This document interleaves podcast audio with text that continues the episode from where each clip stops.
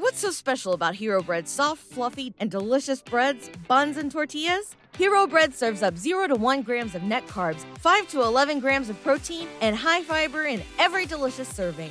Made with natural ingredients, Hero Bread supports gut health, promotes weight management, and helps maintain blood sugar. Hero also drops other limited edition ultra low net carb goodies like rich flaky croissants and buttery brioche slider rolls. Head to hero.co to shop today.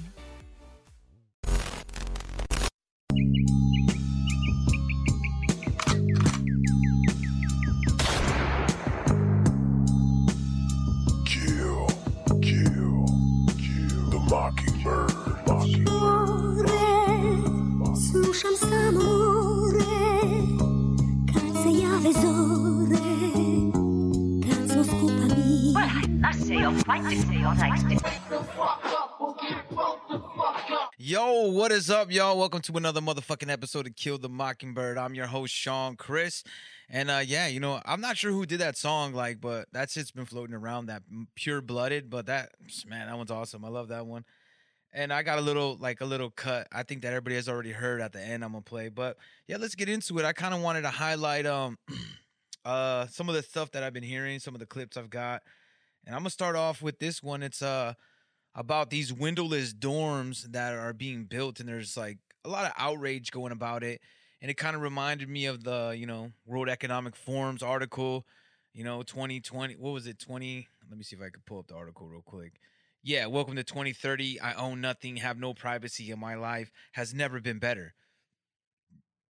And even some of the things they highlight in the article it says in our city we don't pay any rent because someone else is using our free space whenever we don't need it my living room is used for business meetings when I'm not there. Like, so I thought this was kind of like it's not exactly the same thing as that, but um it was pretty interesting how they're oh what's up, Flo? Um how they're kind of the building the whole window list because that's like, you know, if you watch all dystopia movies or anything like uh, of that nature, it seems like where they're blocking off people in, kind of building that metaverse type of thing where it's just nothing but walls, no windows, because your window will be, you know, the metaverse the metaverse.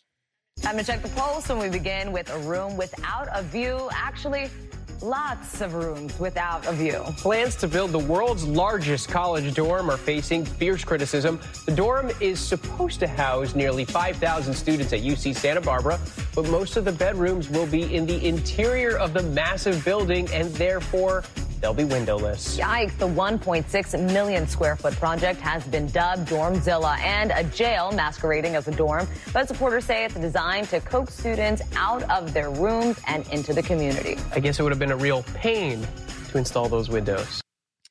Yeah, you know, that just like uh, kind of reminds me of that of kind of getting people locked into these this new idea of having no windows in there. They were saying that would, you know, get people to want to go outside more, which I I don't think so. I think that kind of makes you forget about outside. And you know, when you have windows, you can see the sun or you could see the weather is good, and it can give you a reason to go outside. So I think to me that dorms like that are things to kind of push for that whole you know great reset of you know us to me now like the more that i give into it the more i kind of see like that you know 20 years down the line they're going to try to push that whole metaverse thing onto everybody where they're slowly pushing people in that direction already so, you know, lots going on with the su- food supply and stuff. So, I've been digging through different podcasts and things that I've seen. And uh I got this guy Ice Age Farmer. I played him before on here. Um I've listened to a couple of his stuff. I've heard him on No Agenda and heard him on um some of his clips on uh yeah, I think he also did one with um uh what are they called? Propaganda Report uh with Monica Perez and them um but yeah, it's pretty interesting how he kind of breaks down what's going on in the food chain and more than uh, like kind of proving and showing that it is manufactured and that, that people are getting pushed to the brink. The food chain reaction game, which, just as Event 201 or the Rockefellers' lockstep document foresaw and laid out a script that we then experienced during the COVID 19 pandemic, so too does the food chain reaction game, financed by George Soros uh, including Cargill, one of the world's biggest food companies, and executed by John Podesta, standing on the stage there. Uh, it food chain reaction game foresaw a period in the future when, due to global warming and nationalists acting on behalf of their own country instead of sharing the food with other countries, there would be a period of drastically increasing food prices uh, and famine and, and tremendous geopolitical instability resulting from that. We are now walking through that script. The food chain reaction game, simulation, war game, tabletop exercise, whatever you want to call it, ended in the institution of a global carbon tax, which is exactly what they want. It's exactly what the folks over at COP26, the climate conference, are talking about right now. so now. what he's talking about is a scenario that was played out in 2015, similar to an event 201 and uh uh what's that other one? The dark winter? I don't know if it was called dark winter but uh, similar war games that have been played and but this time it's called the food chain reaction game and this was back in 2015 i posted the full clip like not the full clip of it i think it's like eight minute clip nine minute clip of what the food reaction chain was and the simulation. There's even more to it. I'm gonna post uh, some more stuff about it too. Like you know, they did the whole thing like Event 201, where they kind of planned it out, where they had the news and the media, what they were gonna, how they were gonna react, how people were gonna react, the excuses they were gonna use, uh, the reason why this is happening, and they're using the climate change, which we already know that they were accelerating in. They're already pushing towards that, and it looks like this was created in 2015, and we're starting to see a scenario similar we're like a year off compared to like what they're talking about. So here's a little clip from the food chain reaction games uh, in 2015. There are significant risks as we look at the problems we face with regard to food security, especially going forward. Some of the most complicated and some of the most extraordinary challenges that the world has faced in all of its history. Food chain reaction is an effort to put some of the major actors on this planet who have to deal with a global food crisis. Food chain reaction was really to create these scenarios based on scenarios that have happened in the past, but how do countries respond to them? We had eight teams.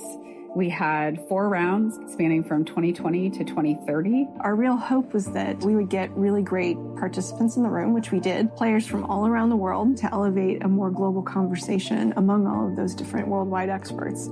The game itself created an opportunity to live into the future. It caused people to think through what the possibilities are. And in that process, I think they realized what they have to start to do today to prepare for that future. We began the decade in 2020. Food prices in 2020 and 2021 are climbing. The world in 2020 is a world with increasing pressures from urbanization. It's a world where it's getting hotter and it's getting drier. We're also seeing increased social unrest because of the volatility in the food system. All of those factors coming together, creating that perfect storm. So that is like basically exactly what they did in Event 201. Like I said, if you want to see the full, um, the more detailed clip of it, it's on my page. Uh, just kill the mockingbirds right here on this one, and I think you should go check it out. I'm gonna also post this other one. They have like you know some of the news, um, the fake news, the literal fake news that they did the simulation with, and it's really telling because they were doing like November 2020. So I'm gonna I'm gonna post that probably later on. Here's a little bit more of the ice, uh, the Ice Age farmer and he's talking about the the world's fertilizer uh, supplies, which is really what's affecting the chain a lot too, especially with the food chain. And you could see that people kind of like playing games.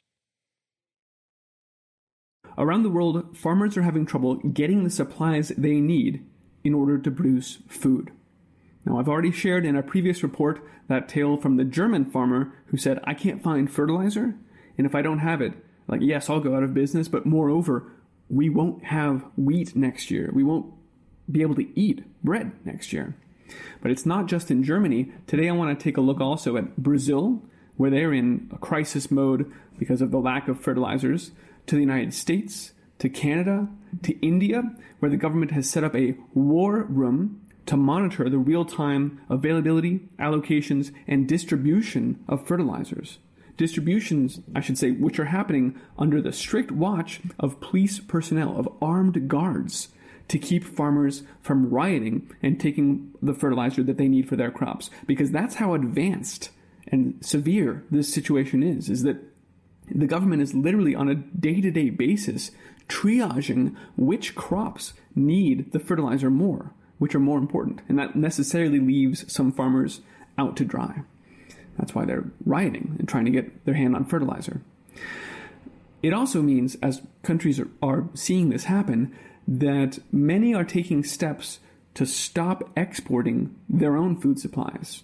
From Ukraine to Russia to Argentina, all have been instituting higher duties, making it more expensive to import from them, or just import, uh, setting limits, setting quotas on how much they will even be willing to export.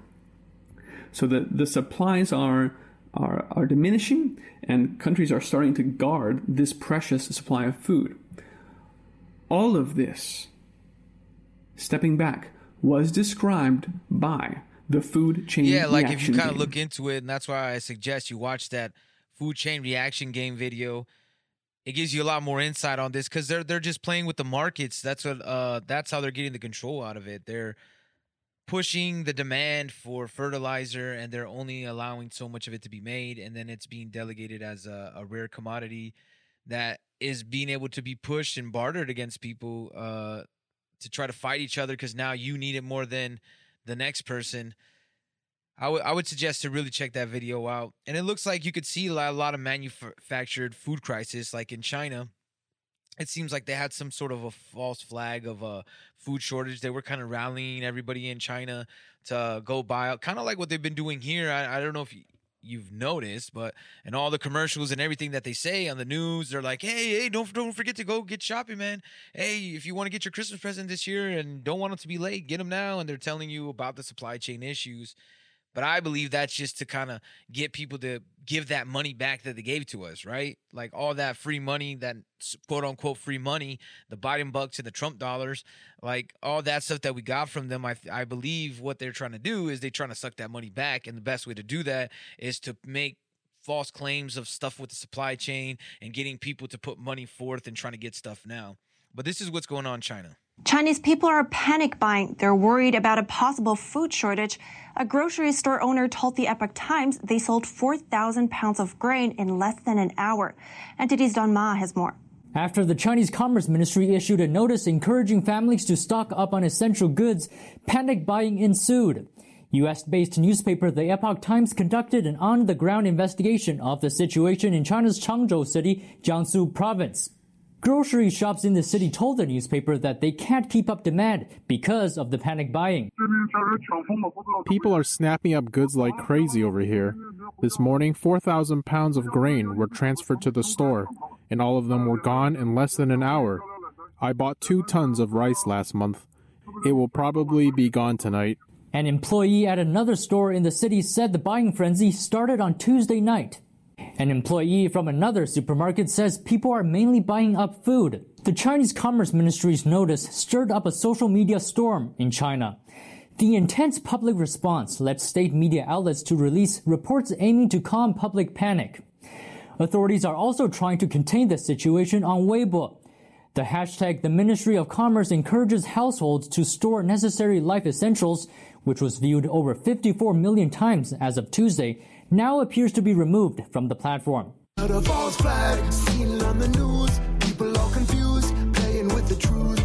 Yeah, so it seems like they're just manufacturing that as well over in uh, the good old CCP. You know, they're always entangled in something, and that's what you're pushing your public to go buy up stuff and cause a panic, which causes a shortage, right? Like if everybody goes to the store and buys everything right now, like the similar like what happened last year when everybody panic bought and bought toilet paper for some reason.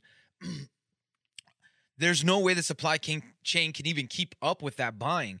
The mass hysteria of people just buying, buying, buying, buying, buying, buying is gonna is gonna take off from the shelves, and that's what, how you manufacture a supply chain issue. On top of what are really going on right now, like if anybody isn't shipping, like I am, we all know that that that there's certain ports and certain places that like I I seen Ron DeSantis. I he called over and uh opened the Miami ports. It looks like they are offloading some stuff there. But a lot of it is just manpower and too much clogged up from all that. I think last year was just sitting and so many people just ordering. And I think we've also because UPS was already doing, I think, like a billion packages, but now it has to be way more because especially this time of the year, which is Christmas, is already their busy time of the year where they're getting people from retirement, uh, anybody off the street that just hop in a car. They're have so much work. But combine that with all the people that are now working from home, the people that are too scared to go to the grocery store or in certain areas where there are mandates, they may not even be allowed to go into the grocery store.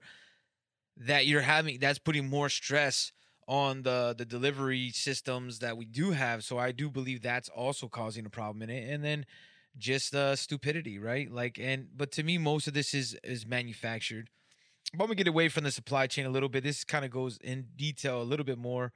But they had the COP 26, the climate change um summit. Here's a little bit of a clip with uh you know it it looks like the EU is going to be in bed with good old Billy Boy Gates and they're going to be developing new climate change technology. I'm also very pleased to launch today, together with Bill Gates and the European Investment Bank, the EU Catalyst Programme. It is worth 1 billion euros. It's a program that will finance industry's innovation, breakthrough innovation, to bring the newest climate technologies to the market in Europe. Immediately after this session, Bill and I will launch this new initiative. Yeah, so this is like we've been saying that the whole climate push is going like we've heard it, you know, it's not like it's brand new, but I believe they come out with these things and people start pushing back and they kind of put it on the back burner for a little bit and put something else in front of people's face to con- trying to switch it up for a little bit so people don't get burnt out on the same questions that they're going to keep asking because look how covid it's going into this cycle of where we're saying the same it's the same arguments everybody's having and i think after a while people just kind of get over that and they they break through because once you keep hearing the same things not every single person but i think more and more people start to be like well man we've been arguing the same exact way for a year. Now people are like well when now they are starting to be more receptive to listening to things at times not everybody but more at the cop uh 26 I, i'm pretty sure this clip's been going around. I saw a lot of places but it's prince charles and like you know right now the queen is pretty sick uh who knows how long it, or maybe she will recover but it seems like charles prince charles is set to take over and like if you listen to what uh he says in this speech he's really pushing to me what we've all been talking about globalization and the elites the elitist of the world trying to take over and and to me this is plain and simple So, ladies and gentlemen, my plea today is for countries to come together to create the environment that enables every sector of industry to take the action required. We know this will take trillions, not billions of dollars. We also know that countries, many of whom are burdened by growing levels of debt, simply cannot afford to go green. Here we need a vast military style campaign to marshal the strength of the global private sector.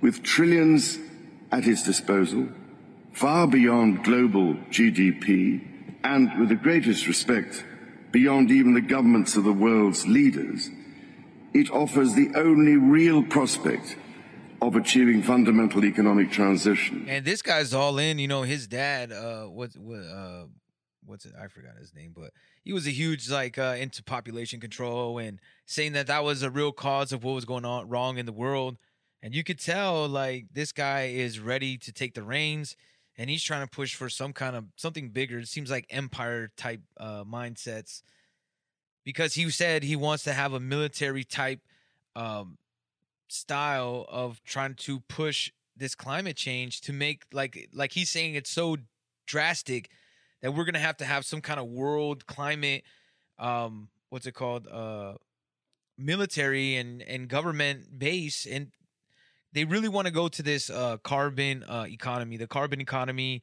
and basing everything off that and that will be more on a global scale and i mean we've been talking about globalization for a long time not just me but tons of people and to me this is the most in your face of what he's saying that they got to have military tactics and build the military and build this whole economy to sustain the world because it won't maintain. And this looks like a huge power grab that he will be trying to get more into because uh it looks like the queen like some people say she's been gone but regardless of the the fact of seeing what people see so to everybody she's still there so but i think now to everybody she will be gone pretty soon And I don't know. Let's see what Charles does. But I didn't really like what he said, man. This seemed kind of like uh very dystopian and very globalish, right? Like he's already uh, been to many of the World Economic Forum, um, little summits they have in Davos, the douchebags in Davos.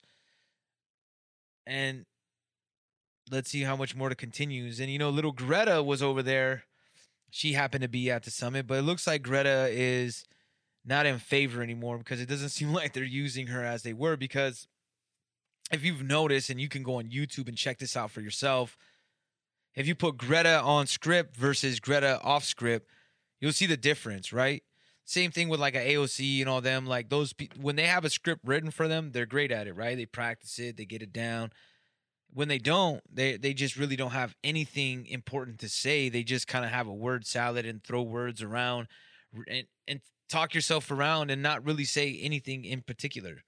But right here, she's outside of the uh, the COP 26, and you could tell she's off script because she really doesn't say anything. We say no more blah blah blah, no more exploitation of people and nature and the planet, no more exploitation, no more blah blah blah, no more whatever the fuck they're doing inside there. We're sick and tired of it and we're gonna make the change, whether they like it or not. Yeah, and I don't know if everybody remembers, but I think it was don't know if it was like she had just turned 18 or something and I remember she had posted something maybe that week or it was very it was not too long ago, some months ago or maybe it was sometime last year and she was talking about her handlers and you know people kind of like and all this stuff things were going to get exposed. And now they seem to fallen out of favor with her for whatever reasons because she's not like ahead or maybe it's to look as controlled opposition you know but what i found interesting is that they got i got another clip of her at that same time and she's singing the this chant is saying saying a lot in uh, like england and like places like that like i think i don't know if australia sings this too probably maybe they do too i'm not sure but i think it's mainly in like england um it's this like chant it says you can stick that climate crisis up your ass right? That's like a song that they sing and she's singing it. So that shit's kind of like weird right here shove your climate crisis your ass.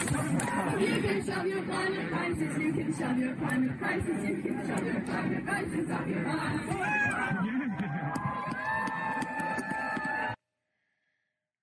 so that was kind of weird because like i said that chant right there is an anti-climate change chant you know they're not saying that pr- being pro climate change so maybe either she's controlled opposition or maybe she's just starting to realize that uh, these elitist pricks ain't shit and they're not gonna do nothing for you How dare you?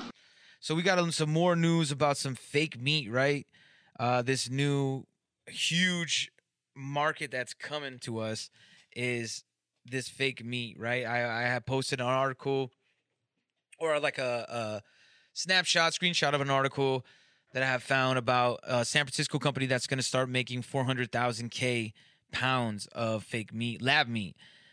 And now this is Texas Slim uh, Rivero podcast, Texas Beef uh, Initiative, fake meat coming with marketing. So this is a clip from a podcast that I was listening to, and he really talks about the market of uh, the new marketing wave coming from the lab meat. And I don't know, man. That's what I'm just kind of worried about now. I'm like, geez, another thing we got to worry about because they're trying to say with climate change and that we need to stop eating meat, and they want to push on this lab meat and this bug meat bullshit. got 179 nations and what they've agreed to the last basically since 2013 they've been working on a carbon credit economy one way they're coming after us as far as carnivores and beef eaters is they're you know they're trying to tax our cows. They're saying that you know red meat is bad for you. We know all of the stories that they've fabricated. And so after Glasgow, it ends on November 12th. They're going to start releasing new marketing plans across the world, and it's going to be based on a lot of fake meat. They have new fake meat industries that are popping up left and right, and they're paid by these global corporations. Well, these global corporations, and especially the processors, the processors, all four of them, already have major contracts with these fake meat companies be it 3D printed meat or it be vegetable protein such as soy or pea protein. So what they're doing is creating a new fake commodity market and they're about to release it onto the world. And these corporations, these food corporations, especially the industrial food complex, they've already signed on the dotted line. They have to follow the carbon credit economy. If they don't, they get penalized and they're not part of the basically industrial food complex anymore. So you look at that, you look, well, that that goes down to grocery stores, that goes down to restaurants. If they're not buying the right type of food products from this industrial food complex, they're going to be penalized. And they're going to be penalized in a way that most of us as civilians in the long run will be penalized. It's a, it's a long term plan, it's an eight year plan, but basically November 12th is when it they get their marching orders and they're going to hit the streets, and then it'll hit the airways in ways that people aren't really kind of planning for. And this is what uh, is this whole about compliance, right? If people are like, "Well, I got to stay in the system, so I got to do this thing," uh, so well, I'll just get a little bit of lab meat. Like it's just it's just standing your ground and putting your line in the sand wherever that may be, whether it's on lab meat or you can't let anybody dictate the market of what we're going to sell and buy and they're just going to control it like uh i know that bill gates he uh, like he not only owns the most farmland right now but he also owns i think a lot of the water ducts and stuff like that. So obviously he's going to use that those things to corner the market and i think they want to push they're going to be a huge push in marketing for fake they've already done with all the veganism and you know the the uh what are those fucking um they're like Whoppers and like the they're fake meat or something. I forgot like Amazing Burger or I don't know what something like that. They've been pushing that down people's throats and trying to get people like to fear like oh first it was like when I was growing up it was like oh you know we don't want to kill the animals and blah blah blah blah. Now they're really saying that we're killing the planet by eating meat, which is so crazy because it's it it doesn't even make sense to me. But I kind of want to go a little bit through uh a little time warp. You know, I got some old clips like to kind of like set and put everything into perspective. Ah, Impossible Burger, that's right. So let's take a trip in time, right?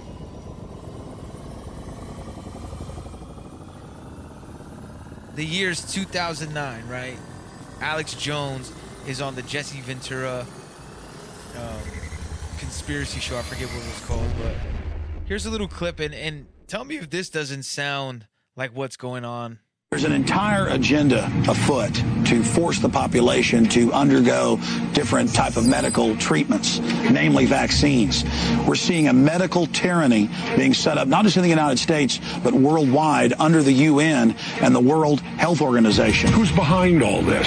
The Bilderberg Group. They want a planetary dictatorship so they can carry out their forced depopulation agenda, and they want to do it through the medical system. And that's why vaccines are so important.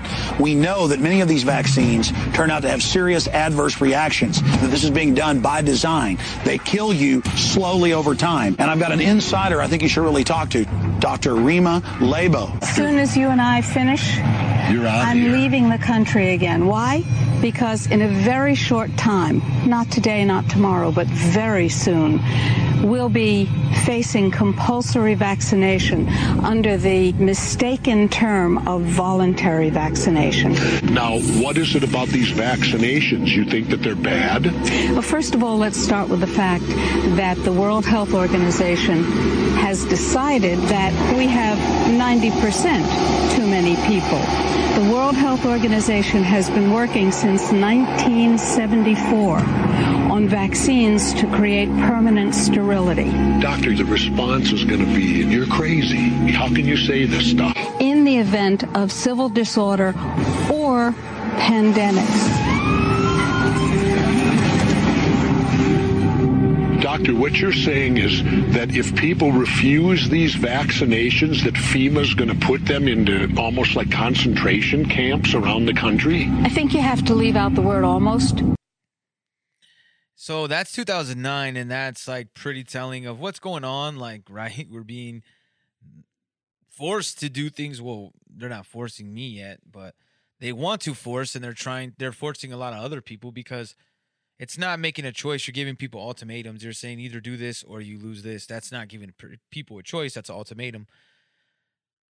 and we're exactly in that position of where they're trying to control with this whole vaccination of what we can and can't do, what choice is, and it's very um weird. It's pretty crazy that I mean Alex Jones on point. I know a lot of people believe he's like controlled opposition, or maybe he is, but he he is a national treasure, and he he has called a lot of things, and whether he's getting that inside information because he's part of it, I don't know. I mean, who who's to say? I don't know these people personally, but let's take a little bit more journey down through time into 2014 ish, right? I think this is 2014. This is a clip that's really gonna, I think, blow people's minds.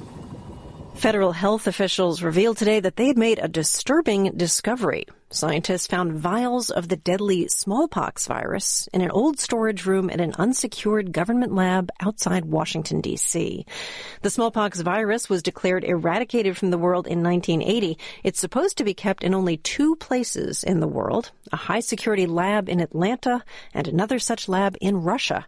NPR's Geoff Brumfiel joins us now to tell us more. And Geoff, what happened? How did they find these vials of smallpox virus? Well, on July 1st, scientists on the campus of the National Institutes of Health were clearing out an old lab that belonged to the Food and Drug Administration. They found vials that were labeled variola virus. That's the official name of smallpox, which is arguably the most deadly disease ever to affect mankind. It covers covers the body in horrible boils and it kills about 30% of its victims. The last known case was in 1977, and we thought there were only two labs in the world that still had samples, so this comes as a big shock. So they found these vials, and what happened to them then? Fortunately, the workers recognized immediately what they had. They put the vials back in the boxes and moved it to the NIH's Biosafety Level 3 laboratory. Then they notified officials at the Centers for Disease Control. They called in FBI and they brought in local law enforcement to guard the samples. Yesterday evening, they were moved to CDC headquarters in Atlanta and put into an even higher security biosafety level 4 lab. That's the kind of lab where people are wearing moon suits. You see them on the movies. Mm-hmm. Preliminary DNA tests show that the six vials contained smallpox virus, though the CDC can't yet confirm if it was still infectious. And have they been able to trace back where these vials of smallpox virus came from in the first place? The vials appear to date from the 1950s, and I spoke to the CDC and they weren't willing to speculate much beyond that. I also talked to D.A. Henderson, the researcher who led the effort to eradicate smallpox, and he says they're probably just samples somebody lost track of. Did you hear how he said that? Oh, just some samples somebody just lost track of. When they're like in 2021, like killing like in Australia, literally they did like a manhunt for some guy that was sick and he was sneezing. Like they had it on TV, like where he's like, and they're like, oh look, he didn't even cover his mouth, and like they just the smallpox, which had a thirty percent mortality rate, which they're nonchalantly just like, ah, what is that? I just think that was a key, uh, a telling clip from 2014 of how nonchalant they were, and it kind of makes me think like or when maybe they were doing something else with that smallpox. Were they doing gain of function with that? Were they doing what else are they doing gain of function of? Because we also know that last year uh, we had uh, a couple stories coming out of Canada where they were sending Ebola to these Wuhan labs for gain of function. So what else was being used in that gain of function, and why do they want to hide it so much from us? Why are they? They don't want us to see it for a reason because there's more experiments, right? That's just what we saw. So there's more things going on. And I, I, thought that was a highlighted clip of smallpox and how they nonchalantly just said that someone misplaced it, but no worries, no harm, no foul. We uh, put it in the right place. So now I'm going to push on some more uh, douchebags that are uh, trying to push people to take the V. Uh, some shills. Here's uh, Klaus Schwab shilling for the vaccine. I think one lesson which we take out of this uh, crisis is this notion of mutual interdependence because even as individuals, we had to be, take care not to infect someone else and not to be infected. And the same we have to apply now on a global level. As long as not everybody is vaccinated, nobody will be safe. He's doing the same line, you know, that whole nobody will be safe until everybody has the the jab. Like that's the nonsense what you're hearing to me from everybody I've talked to worldwide like obviously there's the people that believe anybody that's worldwide there's people in every country that do think that what's going on with the jab is the right thing to do and then everybody should get it. There's not just it's not just americans that are like oh man i don't even know like if you could hear it is that better? Maybe like it's too far. I didn't even realize. There we go. Yeah but um yeah, I guess my mic was a little low. I couldn't tell. But here's uh some the Pfizer CEO and he's he's pretty much um telling what vaccine hesitancy is. And in his opinion, vaccine hesitancy is basically um people with misinformation. So have you experienced that in your personal life and how would you speak to somebody who is vaccine hesitant? It is um, not an easy discussion because hesitancy is never based on facts and data, which is uh, the language that usually us, the scientists, mm-hmm. speak. Um, it is, uh, in most of the cases, fear. There are some cases that the fear it is uh, coming from the inside. There are some cases that it's cultivated because of misinformation. There are people that they are victims or people that they just afraid. Mm-hmm. And um, this is an emotion that it is difficult to conquer. I have found in, in life in general that there's only one emotion, but it is stronger than fear, and this is love. So the way that I speak to those people is that uh, uh, I understand your fear and your reasons, and I respect them, but keep in mind that your decision is not going to affect only your health, it's going to affect the health of others, and particularly the health of people you love the most, mm-hmm. because they are the people that they are going to be with you, they will hug you, kiss you, etc. And um, so try to conquer your fear by using the love from the people that are around you and listen, trust to the millions of people that have done it. And I think this is the best way right now to convince people. Yeah, and the guy that says about love and all this stuff about love, when he was like bullying countries into bartering, uh, putting up embassies, putting up military bases to get the jab, to to to give them doses of their vaccine. This is not a good company. These are this new global uh, corporate cartels of the big pharma. And uh, if you guys, I mean, I'm watching this show on Hulu right now. It's called Dopesick with Michael Keaton. Um, it's really good. It's kind of about the whole opi- opioid crisis and um, it's a very good look at. I'm only on episode one, but so far, um, and what I've read about it, like it's a very good series, and it exposes a lot of this big pharma, um, really putting their hands in, uh, you know, in uh, uh all this, because it shows like from when they kind of like go from. Uh, pushing the opioids right and kind of coercing uh, the doctors into prescribing it, uh, pushing this FDA approval. It just shows you the whole process and how corrupt and how nasty it really is. And if you think that was just about the opioids, like the same thing's going on with these vaccines, the same thing's going on with all the stuff they're pushing with this medical tyranny. So I don't know. It's a good series, you know, to unplug to, but still kind of gives uh pretty information, uh, some good information. Here's Dr. Elizabeth A. Uh, I don't know how to say her last name. It's like E E A D S she runs down the report the unreported VAERS in hospitals. So this guy is talking about all this, the CEO Pfizer, how all this love and do it for your family and do it for this, but they're not talking about the adverse reactions and um, things that are going on with that. We're seeing from the jab um, all kinds of underreported side effects. We're seeing infertility in women. We're seeing miscarriages in women. We're seeing myocarditis, pericarditis, MI, um, pulmonary embolism, blood clots anywhere in the body. Um, we're seeing uh, swollen lymph nodes, swollen testicles. Um, Dr. Cole from Mayo Clinic is seeing an increase in in um, reported cancers. We're seeing that as well in the hospitals and uh, blood clots, strokes, hemorrhagic strokes, um, dementias, uh, new onset strokes in young people, blood clots in young people, um, and uh, that reference uh, uh to the military were um, four soldiers that had um, chest pain or uh, blood clots, pulmonary and embolism. They even had a U.S. Army doctor she grounded three pilots uh, for vaccine injuries, and she was removed from her post. Um, so there's a lot of these adverse reactions that are going on about the Travis Scott stuff. Actually, tomorrow uh, I'm gonna be doing a live with Joel Thomas, and we're gonna be touching that uh, a lot about the Travis Scott.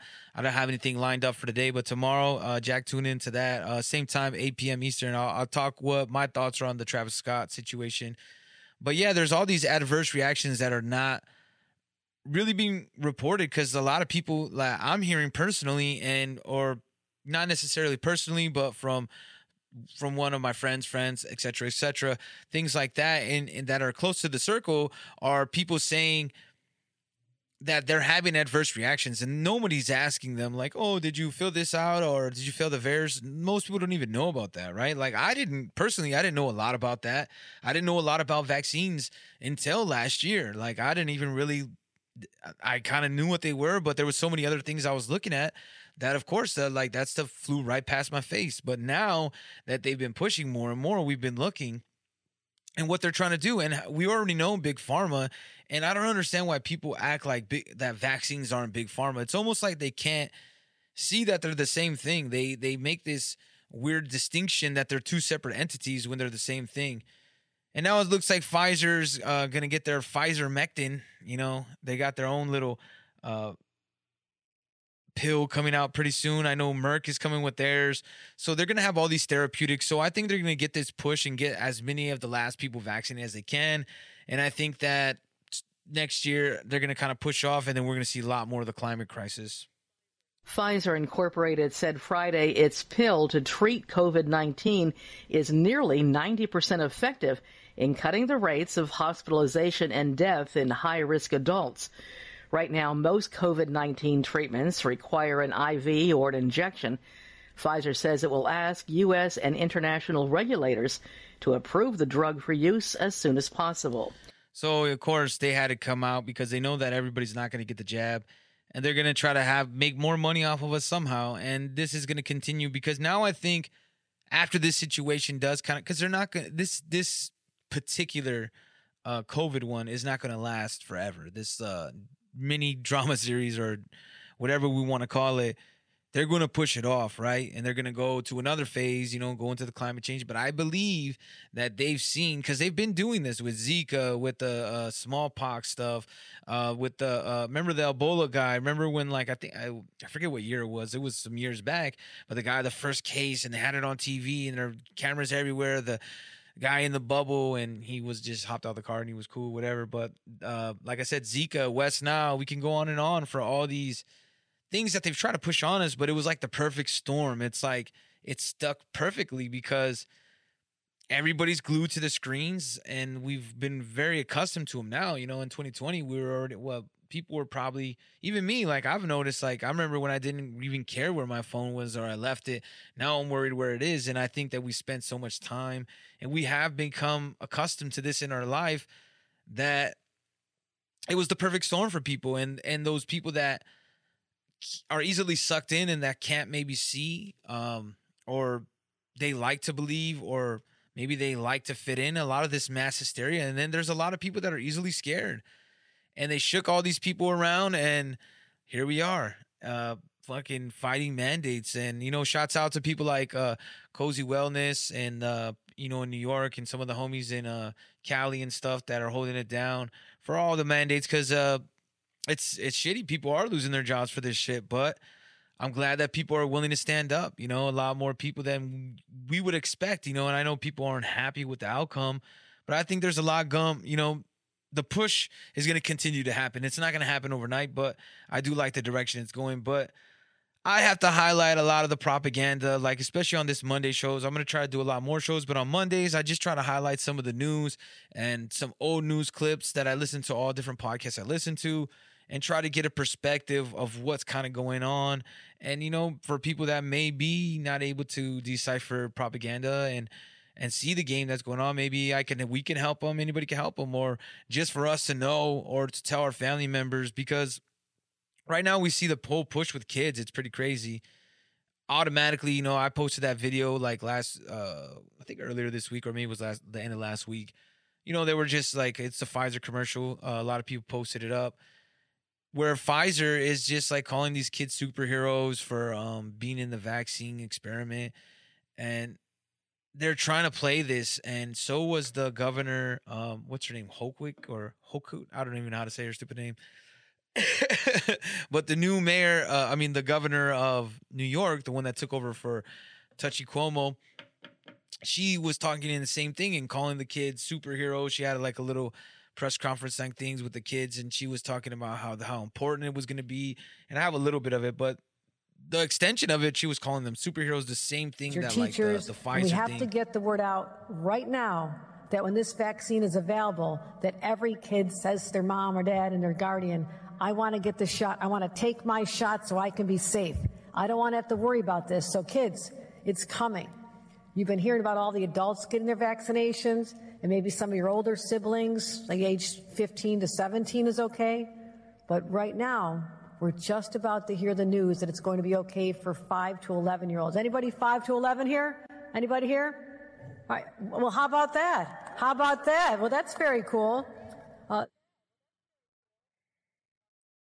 and we got to be careful too because there's a lot of uh, states and um, counties that are allowing i think they've changed some laws i think it was in seattle dc and i don't know uh, that's all i know of that they've actually changed um, the laws to where kids do not need consent from their parents so I, I, would check that out you can see a lot of the propaganda that they're doing on local news and uh, most of the media of where they're having it like a kid will be like, yeah, you know, they have their mask on. And I, I don't know if you saw those first kids that got vaxxed, and, you know, they had their mask on, but then they were like, oh, I feel super. And like, I don't remember last or beginning of this year when everybody was doing the TikToks and they were getting their jabs and people were like, "Oh, I feel so strong. I feel so incredible. I feel."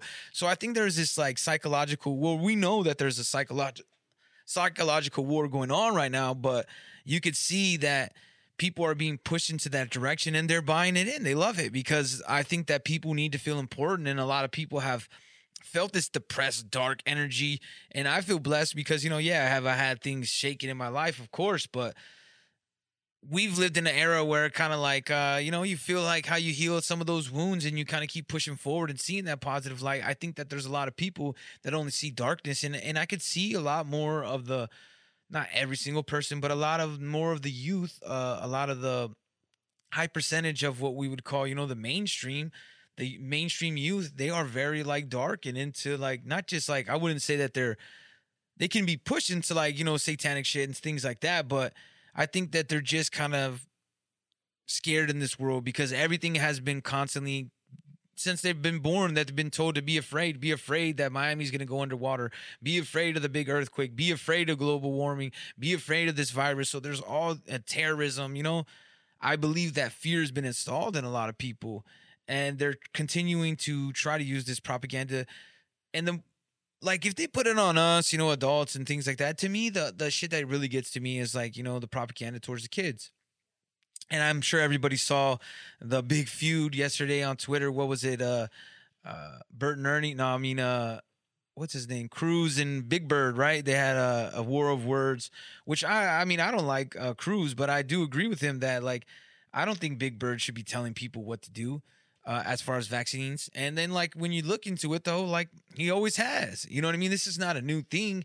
The more you dig into stuff, you know, I have a clip on my uh, Telegram of in 1972 of Big Bird um, pushing vaccines on the kids. Not saying people shouldn't get vaccinated, but to be told what to do and and to listen to a TV show. They're saying don't listen to Joe Rogan, listen to Big Bird. Don't listen to Aaron Rodgers, listen to uh, AOC. Like there's these certain people we're supposed to listen to. Listen to yourself and the people that you respect. But here's a little bit more of the propaganda. It's uh good old uh Sanjay Gupta on Sesame Street Elmo. with Elmo. But I have to say it's wonderful to actually see all of you. It also sounds and looks like you and your families have been staying healthy. Oh, oh, I have a way I've been staying healthy, Dr. Sanjay. Look. Oh, does Rosita have a boo-boo? Oh, oh, honey, because this is from my COVID vaccine. My mommy and my papi took me to get it this morning. Mm-hmm. Oh, Rosita, that's great. Getting the COVID vaccine is a great way to stay healthy. See, my mommy and my papi said that it will help keep me, my friends, my neighbors, my abuela all healthy. Your parents are absolutely right. You know, COVID vaccines are now available for children five years and older. And the more people who get them, the better we're going to be able to help stop the spread of COVID. And my question is like, how come Elmo didn't get the vaccine? Like, why was it Rosita? Like the one that is obviously the character that's portrayed as a Hispanic or Latinx or Latino or whatever we want to call what you know that heritage, and it seems like that's predominantly pushed to a certain wave, right? They want us to see like, oh, who who's this? This is for somebody, right? It's specifically why not Elmo the whatever the hell he's a monster, right? No, specifically push towards a community that they believe that they could coerce into taking this jab. So I think we got to be aware now more, you know, like it sucks at times. Like you could still unplug, you know, enjoy your time with your family. I still watch movies and stuff, but we do got to be careful of the, the the youth of what they're watching because I don't know if all their minds are strong enough to uh withstand some of this bullshit that they pushing on us. And especially the kids, like I said, like I don't we don't want kids arguing with their parents like I should be vaxxed. Like just imagine there's going to be kids that are 13 years old that are listening to a lot of this woke shit, 13, 14, 15, 16, etc that are going to be in fights with their parents because they believe that the right thing to do is to take that jab when their parents are like so there's no way to having a discussion because these people are are are getting their attention from TikTok or getting their attention like you know doing a live or whatever. And I think these people don't have that much of attention all the time, so then they gravitate towards people embracing their negativity uh, or this wokeness, and that's what people are getting sucked into. They're they're getting these becoming influencers by like you know oh this is bullshit and they think they're doing the right thing right by taking the jab and and i just think that there is I've seen some, you know, where people are fighting over that, especially teenagers. Where teenagers try to rebel, which is so crazy because they're trying to rebel, but they're like going towards the government. I think they have the right uh, spirit, but uh, the wrong uh, direction.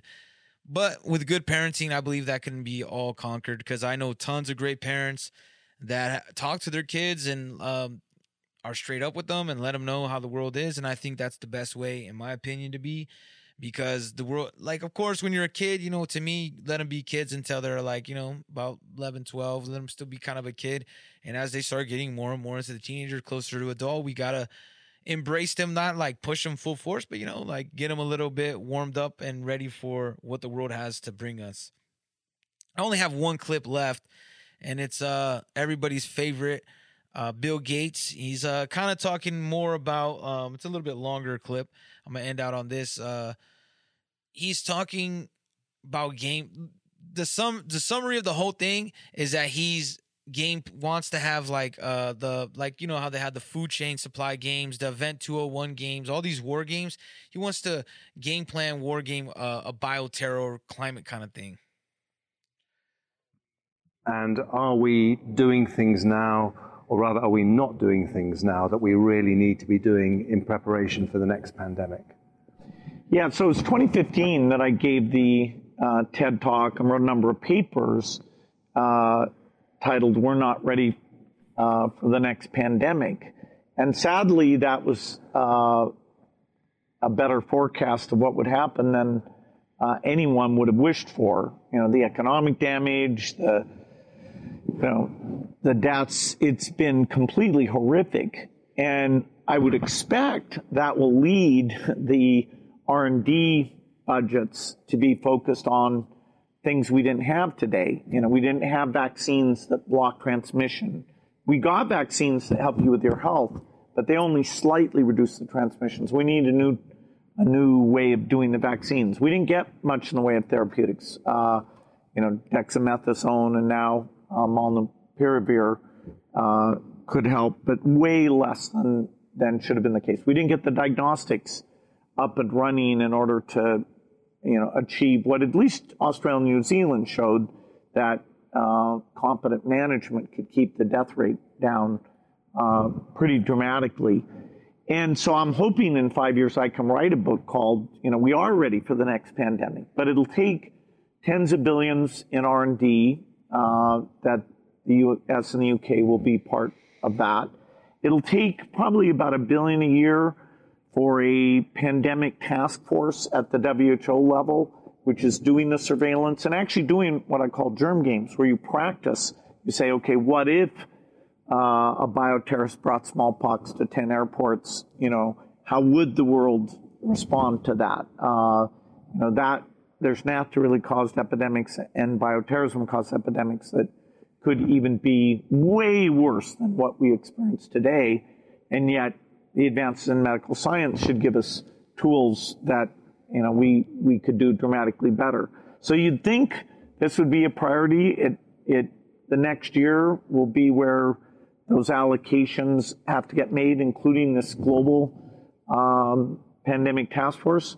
The nice thing is a lot of the R&D we need to do to be ready for the next pandemic are things like making vaccines cheap, having big factories, uh, eradicating the flu, getting rid of the common cold, making vaccines just a little patch you put on your arm, things that will be incredibly beneficial even in the years when we don't have pandemics. So, uh, you know, along with the climate message and the uh, ongoing fight against disease of the poor, the pandemic preparedness is something I'll be talking about a lot. And I, I think it'll find fertile ground because, you know, we lost trillions of dollars and millions of lives.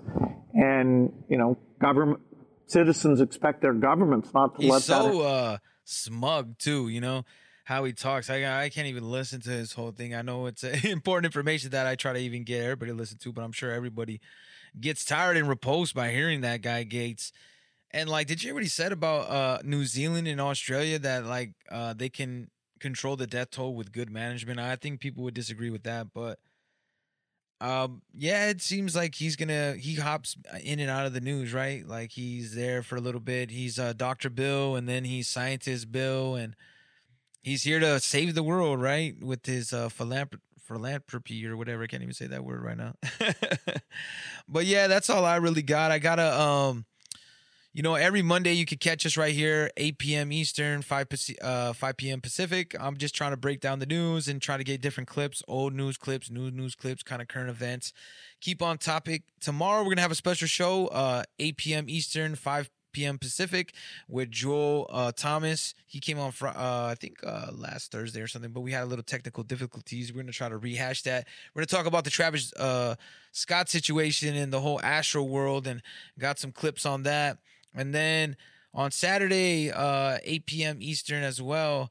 Um, I got day, what's it? Red Pill Daily Joanne from uh, Red Pill Daily AU Australia. We're gonna have a little update on what's going on in Australia. Talk about um what's going on there, and because there's even people on TikTok, TikTok, TikTok that are uh, expressing that Americans are lying about what's going on in Australia because other Australians are saying it's fine over there. But that would be the same as people looking over here, where people um, predominantly more left wing. Uh, has their agenda and they accept the jab and they accept the jab into their homes and their Holy Spirit and they think that that's the right thing to do. So if you talk to those people, of course, you're to think that everything's fine because they have no problem with what's going on. And other than that, I'm to have some more shows. Like I said, catch us 5 p.m. Pacific, 8 p.m. Eastern every Monday. And, you know, what we do here, we wake the fuck up or get woke the fuck up. I'm to end like this. Uh, I know this, everybody's already played this, but why not uh, play it again? Because it cracks me up. Peace out,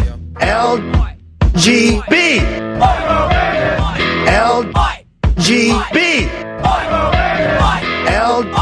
LGB.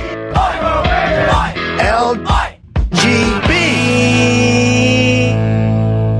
They say LGB everywhere. I go LGB. What it means?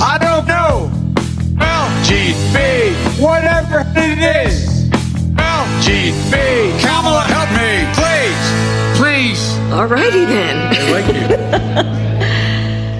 LGB. That's let's go, Brandon. Right? LGB. This means let's go, Brandon. Go. LGB. Sounds like let's go, Brandon. I guess. LGB. All right. Let's go, Brandon. I am Cornholio. Chant LGB. Right wing and left wing. LGB. Go, you know the thing. LGB. Don't sing that back. LGB. And you ain't black. LGB. Let's go, Brandon.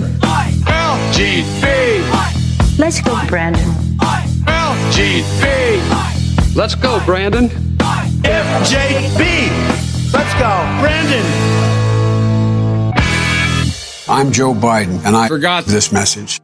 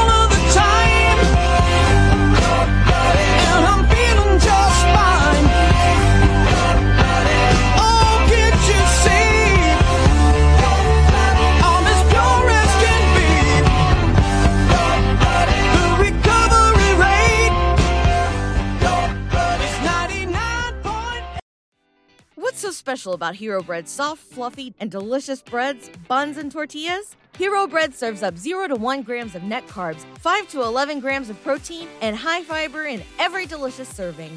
Made with natural ingredients, Hero Bread supports gut health, promotes weight management, and helps maintain blood sugar. Hero also drops other limited edition ultra low net carb goodies like rich flaky croissants and buttery brioche slider rolls. Head to hero.co to shop today.